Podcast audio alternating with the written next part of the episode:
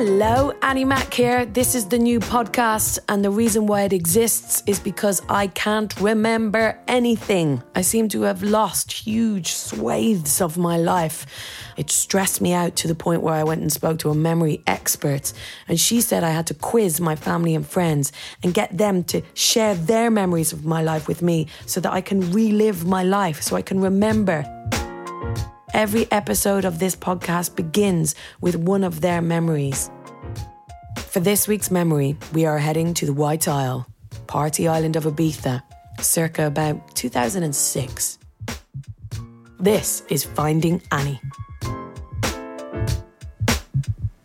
Rachel Barton, over to you. I think the one memory that stands out is the first time that you were booked to play in Ibiza, and it was at Amnesia, wasn't it, um, on the terrace? And I went out there with you, and we kind of came to the DJ booth and stopped. And you kind of looked at me, and I looked back at you, and, and you were like, "Okay, so um, so where's the terrace? Where am I playing?" And I was like, "Here we are, Annie. This is it." this is the terrace. And your face just dropped and your eyes went really, really wide. And I kind of looked back at you and I kind of realised actually that this was a massive gig and I hadn't really kind of thought about it from that kind of context because you hadn't really been DJing at this level for very long at that stage. But you smashed it, like you went on and you got through it and you kept your head down and played great records. And then all our friends arrived and we had a dance of all the places I'd seen you play, I think it was probably you kind of coming of age a little bit at that point in your career.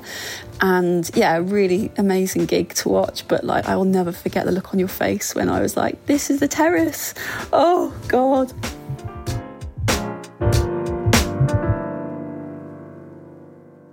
One of the most terrifying moments of my DJ career when I thought I was going to be playing a really small terrace you know, maybe somewhere like with tables and chairs and fairy lights, just a little terrace. And I ended up playing in a room the size of an aircraft hangar. I did actually cry after that gig from trauma and relief, a heady mixture of both. The first time I saw a DJ do what a DJ is supposed to do in a nightclub in terms of playing dance music, I was 17 years old. I was allowed out until 4 a.m. by my parents, and I went to this club called the Temple of Sound with my friends Simon and Keith and it felt so exciting. I remember dancing all night, walking up the street with Simon and Keith afterwards, feeling like my life had changed forever. And I remember thinking, I want to do that. I want to move people with music. And I tried. I got a pair of decks and a big box of old techno records off my friend Mickey Murphy and spent a summer on the dole in a loft room trying to learn how to mix. And then I moved to England and became the person who was called upon to play house parties with my terrible decks and my terrible mixer. And then I ended up getting a job at Radio 1. And the job that I got was a dance show. Now, I did not get that job off the basis of being a DJ because I had no professional DJ experience. I got that job because I'd, I'd done a lot of radio work and I did a pilot and they gave me the job based on being a broadcaster. That was when I really got thrown in the deep end. That was when I started to get booked for professional gigs. And I was terrified. You know, I was so scared. I used to write out exactly what I was going to play in what order on a piece of paper. And my boyfriend at the time used to stand behind me and and be like, "Smile! You've got to smile," because I'm just very bad at lying with my face. And uh, I was terrified. So I looked terrified.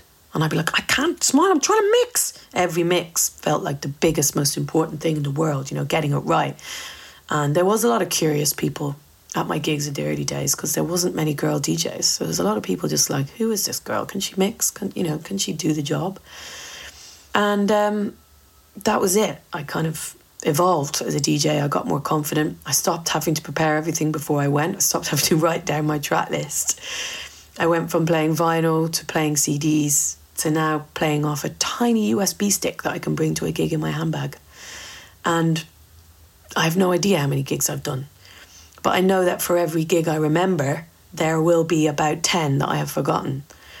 And I look back at it now, the kind of 15 years of DJing, and it, it feels like just this big blur of of of memories like uh, you know dark motorways and street signs flashing past, of kind of really eerily quiet service stations at three in the morning, where there's always one person playing slot machines. I'm always like, who are you? Why are you here playing slot machines at four a.m.?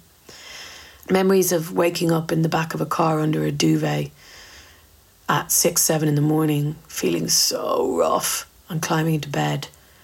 Memories of empty bottles of champagne on the floors of cars. Memories of noise, just walls of noise, people screaming in my face, hands grabbing. And then also memories of feeling uncomfortable, feeling self conscious, and memories of feeling like I'm so tired I nothing is achievable, nothing is surmountable. Yeah, it's 15 years of of madness. It's quite bizarre to think that I've been able to carve out a career from actually playing records to people. I wanted to talk to a good friend of mine called Tiga. He's one of my favorite people to talk to, period, because he's very interesting and very intelligent, a real deep thinker. Also, just hilarious. He's got a really funny take on life. He's an artist in his own right. He's had three albums out. He runs a wonderful label called Turbo Recordings. He tours the world constantly. He could be in Milan, Estonia, DC, Melbourne, Zurich, Belfast. He, you know, he's just everywhere. So I was really lucky in that he was in London for a couple of days and I managed to snare him and bring him over to my house and get him in the rave shed and have a conversation about DJing and memories. So here it is. Welcome to the podcast, Tiga. Hey, how you doing? It's really nice to have you here. Thank you. Considering you live in Canada, yeah, it's a big deal. yeah. I wanted to start, if you don't mind, by kind of the memories I have of you and me, which is the two times that we've ended up DJing together. One organized, one last minute. Times I really, really, really enjoyed the whole process of DJing. And I was trying to figure out why. And I think part of the reason is because a we, we we talked a lot during while it was happening and you've got you're just funny and you take the piss out of it and you have an awareness of what we're really doing which is quite absurd as in not not Yeah. not your awareness but what we're doing is quite absurd so what do you remember first of all about that glastonbury gig where me and you dj'd live on the essential mix at the hell stage Oh my god. you don't have to remember anything Until you said it. Well, no, the the uh, the Ibiza one I remember perfectly. Yeah, because that was- that was oh, okay. No, no, no. Okay, now I remember the the Glastonbury one Yeah. because I think that was my first time on Glastonbury. yeah and it was uh, yeah i do remember what i remember most about that one was afterwards we had to move from one stage to another. I'd never been there before and i think it was me you. Pete tong. Yeah we were a group of people Mm-hmm. i think i'm pretty sure and we ended up in this just river of i don't know it was quite chaotic. We were moving from one one we were driving which is a luxury at glastonbury. We were Oh, in we the had- back of a car. Do you remember?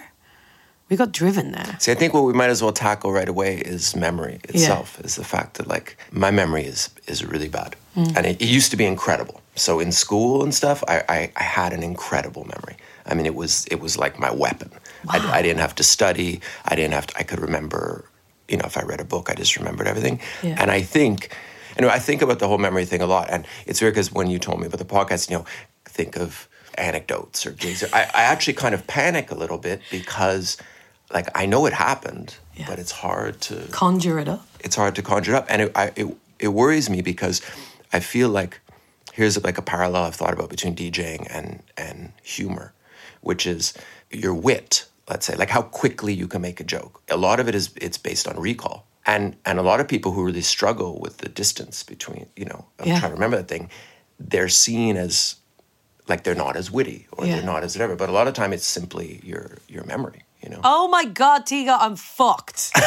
Because I can't remember anything ever. Well, That's the whole point of this podcast. But I'm I'm kind of with you. I mean, definitely the, there's a massive erosion, and I sometimes my biggest concern is not is not like oh do I remember you know who, when I met somebody or my pin code or it's actually about will I stop being funny.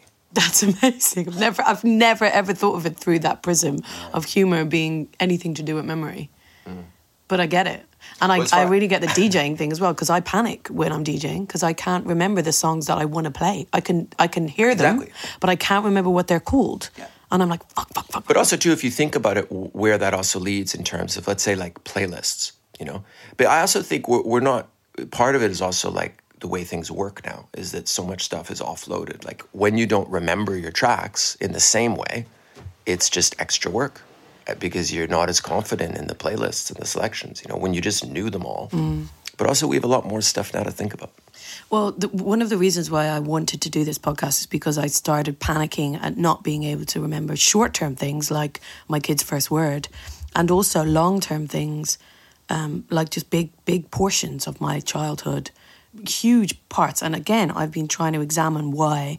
Is it because I, you know, had a great time in my teens and my 20s in nightclubs and indulged in things? Is it because I've been around fucking loud music all my life. Like, what what is it scientifically that means that my memory is fucked? I don't know. We neither of us know. But this is a kind of exploration into trying to remember stuff and trying to explore stuff that has been big and kind of um, prevalent in my life. And DJing has been one of those things, and it's actually been something that I I kind of fell into weirdly. It was never like the grand plan, but it, it's kind of weirdly defined me. What What do you call yourself when someone asks you at a party, "Hey, what do you do?" At a party or the immigration office? Or the immigration? For me, that's always when I ask people what they do. It's like, what do you say at customs? You know, Yeah. what, what do you fill out? on what do you form? say? Do you know what I say? I say broadcaster. I Do never you? say That's DJ. quite professional. Well, because it sounds pro. Yeah, I, I usually just put musician, but because it's quite telling. Like Yeah. this actually, it re- sometimes I actually put a few times I put artist. When Yeah. I was feeling quite. Yeah, yeah. Sometimes actually, in moments of real like just cynical whatever, I put businessman. Which I kind of like. I don't know what that is. Is like Halloween or something, but but uh, I put DJs sometimes. I don't know. I come from also. that. I come from like an old time. I'm a little bit where DJ, as far as crossing borders, DJing was still seen as like a bit shady. So, so how did you? What what happened? How did you How get did into it? Yeah, because I see your um, Instagram posts of you in Goa and like you were obsessed Yeah. from an early age with dance culture, right? Yes. Well, I How? was- um, Well, I, I was obsessed with music from early early age, and and not music to play music. I didn't really make even that connection in a weird way. Like I never played piano or anything like that. I never thought about music in that way. But I loved music actually in the way a DJ loves music, I think. You know, like it was more about sharing it with my friends and showing off a little bit and like, oh, I got this and you don't have this. And I was quite obsessive, like in a whatever, you know, you get your favorite record and you copy the lyrics out and you try to get all the information, you know, like just a, a, a music lover. And my father actually did DJ in Goa. What? I did not know that. Yeah, so that goes back to when I was really. I used to go to. Okay, I loved records all the time. I used to go to India every year since I was born, and I was. My parents were part of that, like uh, not really hippie, but like traveling party scene. So I did see raves, kind of not exactly as we know them, but the same basic. Yeah, pretty much. I saw raves from the age of like three. Wow. So It was normalized. it was normalized. Yeah, certain things were completely normalized. Like I think the reason I never got like I've never had any kind of issues with drugs or things because I just saw it constantly from a young age, and it, it wasn't. There was absolutely no sense of rebellion. Right? It's never been. There's never been any of that. And then, but even but I saw the parties and I saw that kind of lifestyle, and I saw you know people freaking out and escaping and all that hedonist stuff. I saw really really young. It didn't even really appeal to me so much.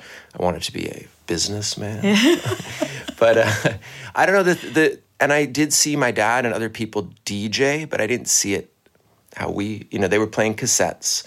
They were DJing, there's no question, but I didn't see it like that. And when it all clicked for me was really when I found like techno music. I don't know, I was like 16 or 17, and uh, I just started to buy these like compilations, and then I discovered rave, which I barely even knew what it was. I just heard the name in some British magazines and stuff like that. I saw, I think I was 17, and I saw some little clips on TV of a warehouse party or something, and I just decided I was like, that is everything I want to be. And from that point on, it follows very much like the prototypical kind of London 88 kind of you know like the template a lot of people followed like when i read about the old danny ramplings or the like that thing of like you know first you start a magazine and then you open your own club and then you do a record store and i did all those things it, Yeah. it followed that exact template Yeah. If uh, if I was an alien arriving from another planet and I asked you what you did and you said you DJ'd as well as obviously making music and having a record label and all that, but the, just the actual DJing aspect, how, what would you say it was on a very basic level? How would you describe DJing? I look for music i pick my I, I find the best music i can and i play it for people yeah that's it really mm. for me really i'm always trying to find music that i love and then i want to play it for other people I have a quote here from Peter Hook who says, When you DJ, you're just on your own, which is nice because there's no argument. I disagree with that very, very deeply because when I DJ, there is constant argument. There is loud, noisy argument. I have a like a like a very loud dialogue in, in your my head. head oh that's not good though that I struggle with, and, and, Really? and- and- yeah, because I'm like my relationship with DJing has changed so dramatically over the years. Because unlike you, I started out um, DJing and and kind of just got drunk every time because because it was a way of dealing with with it. Also, I was in my twenties, with being nervous or a way of dealing with being on show. Okay So I didn't have the luxury of starting out Mm. with a little slit to look out of, you know, not so so I DJ'd I was straight in at the deep end in front of big crowds. And I've always that is the bit of DJing that I find so, so difficult is the self conscious aspect of being physically on show, which is so different from radio, where it's just me, it's my Oh, yeah, voice. Uh, so every movement, everything, and especially with phones recently, every Mm. just being watched in every way. My voice is so sound like I've got real issues here, but they've become much louder since I've become No, I- uh, like a professional. And when I say professional, I mean just just going into gigs and and seeing it as really enjoyable, but work, you know, and, and not drinking. Yeah, well, I totally partying. understand. I think the the let's say the volume or the amount of conversation in your head, it definitely you go through phases. You know, I think I think there's periods where I, I know for myself, I never thought like actually DJing was an oasis. I'm quite a neurotic person and I overthink everything. DJing for me was always a place where I really you didn't- I didn't your mind think wasn't busy. Ah, I would say for the first wow. I would say up until about five years ago. But about five years ago, six or seven years ago, I did start to think. And in my case, at least, it is 100% a negative thing. It's 100%. Like, it, it has not, it has not, it's made me a worse DJ, not a, not, and just because most of the thoughts are, are garbage, it's mostly indecision about tracks. It start, you start to overthink. It was, for me, it was never about uh, being on stage. Like, I've never, I was never up, I was quite, I was never like uptight about that Yeah. doesn't mean I was super. I was never super confident about it. I've never been super comfortable. I mean, the arms have never passed the shoulder length. You've never taken your top off and jumped off the trestle table. never- well, but it's funny how we never know. But it's so crazy how we see ourselves so differently. Like I see you, what I see, you're like you're like a showman. Yeah, but that's because the, both of the times that you've DJ'd with me, I've been hammered. Ibiza, I was drunk because I was nervous. Glastonbury, I was in another planet. That was when I uttered the immortal words to you. This is like poetry. when I de- I'd seg two records. I remember the records as well. It was like a Daniel Avery record into a Mano Le Tough mix of something. And I was like, babe, this is poetry. And my boss at Radio 1 has never let me forgive it because I walked to the front of the stage and did a kind of messianic pose. Like wow. some sort of like rock DJ star. Snake or something. What's happened to me? Uh, But I like that. That was No, that for me that. is DJing that I love because I'm not in my own. I'm just. I'm not thinking at all. So it's Yeah. kind of I, I need to reach that place without having to get drunk. Or, you know what I mean? I never. You want to hear something? Cra- people can't believe this, but I never had a sip of alcohol. Probably for my first uh, six thousand shows.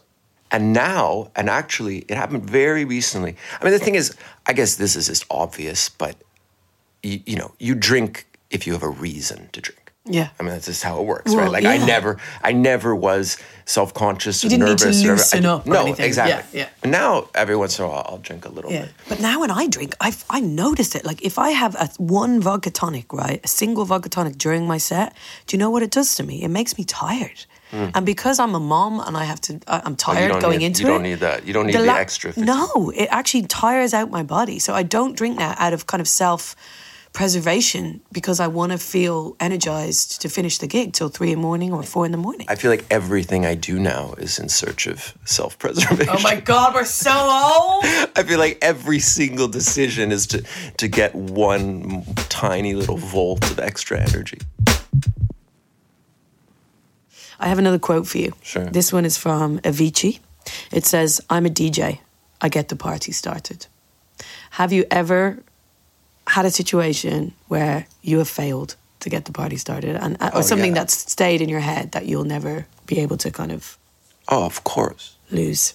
I don't know about specifics, but for me, the, one of the biggest challenges is just, you know, a lot of time you feel you're not necessarily in the right place. Yeah. And I've always really envied, you know, like the Carl Cox approach, where it's like, I don't think it matters so much what place. He just, he finds a way. His versatility and his energy kind of just, he makes it the right place. Yeah. And I, I'm not particularly good at that, I Yeah. don't think. I, f- I feel you on that. because also a lot of things, you know, it's an interesting thing. Like the thing you said about let's get the party started, Avicii, or these people who get up and do their messianic pose or mm-hmm. stand up on the. Mm-hmm. It's there's really two ways of looking at it. A lot of people make fun of them, mm-hmm. and a lot of people are like, oh, like that's somehow gauche or like it's too it's it's cheesy or whatever.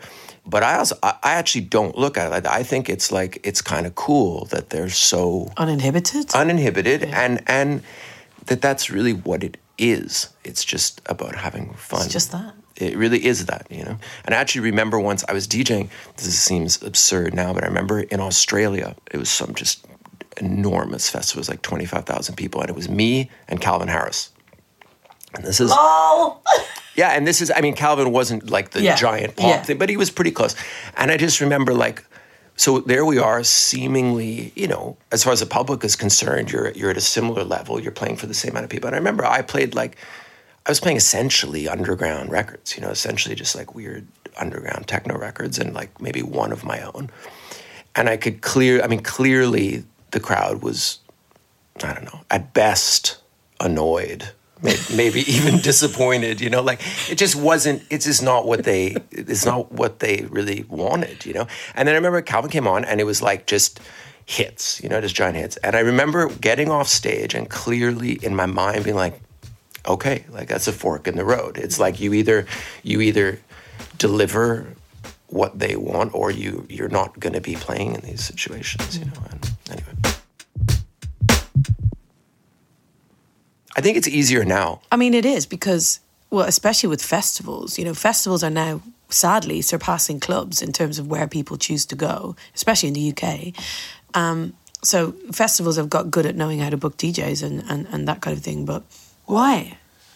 DJing became the performance of our time for all kinds of reasons. And also, I think the fact that the music works in Jakarta and Singapore and everywhere, you know, it's mostly whether it's instrumental or that it's just brain dead, you know, whatever it is.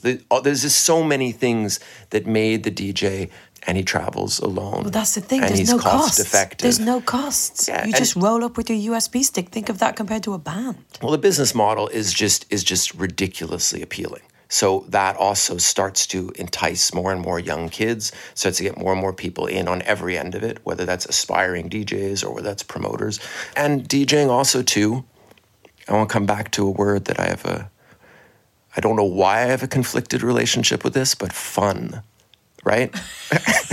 You are so funny. Well, this is something I think when I talk to you in Ibiza, I and it's so funny because afterwards I listened back to the podcast with with my wife, mm-hmm. and she was like, she's like, "What is wrong with you?" Like to me, she's like, "Don't you get it? Like you of all people, you're you are at parties every night of your life. Don't you get what everyone else gets? That it's just about having fun." There's no, there's no, there's no sequence of questions that come after that. It's just everyone wants to have fun. I mean, I guess I'm pretty good at that. I've got like a childish instinct, and I work for a youth Well, we- radio station well, and all we that. so we it's, all have a natural tendency to be kids. in this industry. I mean, we you definitely never have to grow up if you don't want to. Like, is that Well, you know? well, listen, look, let, it, we can put it in really simple terms. You, we change as people. We're different people. Like we evolve as people. Forget forget our job or Mm. DJing or the culture as people, especially when we're talking about massive amounts of time. We're not talking about this No, hasn't this happened over 18 years. months. Yeah, this yeah. is this is like and this is these are giant changes. I'm a completely I'm an incredibly different person than I was. The things I want. So we, we we're just changing. And so the question is, will you change too much? You know, will you will you will you cha- evolve whatever Yeah. to pass the point that that still makes sense for you? what this is my measure, right? My measure is if you said to me right now, you're never DJing again, okay? Would I be okay? would I be all right? And I think I would champagne in the 100% be all right. Yeah. But I would be I would miss the actual act of playing records and being on the decks and being creative with records and That's what you'd miss? I'd miss the act. Yeah. That's the bit that I love. oh, I would never miss that. You wouldn't? No. I would miss that aspect of it. I've done it enough. No, the thing I think I would miss is uh, I think I just miss contact with people. Yeah. I think I would miss the immediacy of like actually having a crowd in front of you. And there's just like a realness in that, you know, whether certainly if you're playing your own records. And that's something that we DJs really take for granted. Like we're very, very spoiled that we have that on a regular basis where you can just, you get, you really see and feel how people react to music. I think maybe you keep going until either nobody wants you anymore or you just physically can't take it or you have the courage or the determination to really jump into something else full on. Mm. What is what is the future of DJing? I don't really see a reason why it would end or change that much, really. I think there'll be some minor cycles, like obviously in different countries, club culture gets under threat, or I mean, obviously it gets more and more mainstream, and then there's a super underground. But I don't know. When I fell in love with the whole thing in like '93, something that's nice about being young too is it's the feeling of utter conviction. You know, when you're hundred percent sure that something is so incredible and amazing that it will last forever. And since that moment, because there's been loads of cycles where, you know, where there was electronica and then there was, you know, is it going to make it in the States? And then there was, you know, there've been every few years there's this thing. And in my mind, from that first day, there was never any doubt that eventually, you know, everybody in the world would be going out to parties every night. You know, I don't see why it would change. Really. Tiga, thank you so much. Thank you. Oh man, I feel like I could chat to Tiga for a week. It wasn't long enough, nowhere near long enough. I just love his takes, his hot takes on life. Such an interesting guy to speak to, and I just so enjoyed speaking to him. It was kind of like a therapy session, to be honest. Next week, we are going on a big, big journey over to Ireland. Um, I am so proud of being Irish, and I love talking about it, and I love exploring my sense of identity when it comes to Ireland. And I've got an amazing guest in the form of Imelda May, one of Ireland's biggest and most loved artists. She's an incredible singer, she's an amazing character, she's a serious Dubliner who now lives in England, and we've got a lot to talk about. especially if you're singing traditional stuff and you start singing, I don't know, Sweet 16. I think even Finbar Furey gets it, you know, and they'll go, oh no, that's Mairead song. You can't sing that, you know. Always sings that. go, oh, sorry, I didn't know. sorry. People claim songs that's like, oh no, that's her song. So, yeah, see you next week. It's all things Ireland.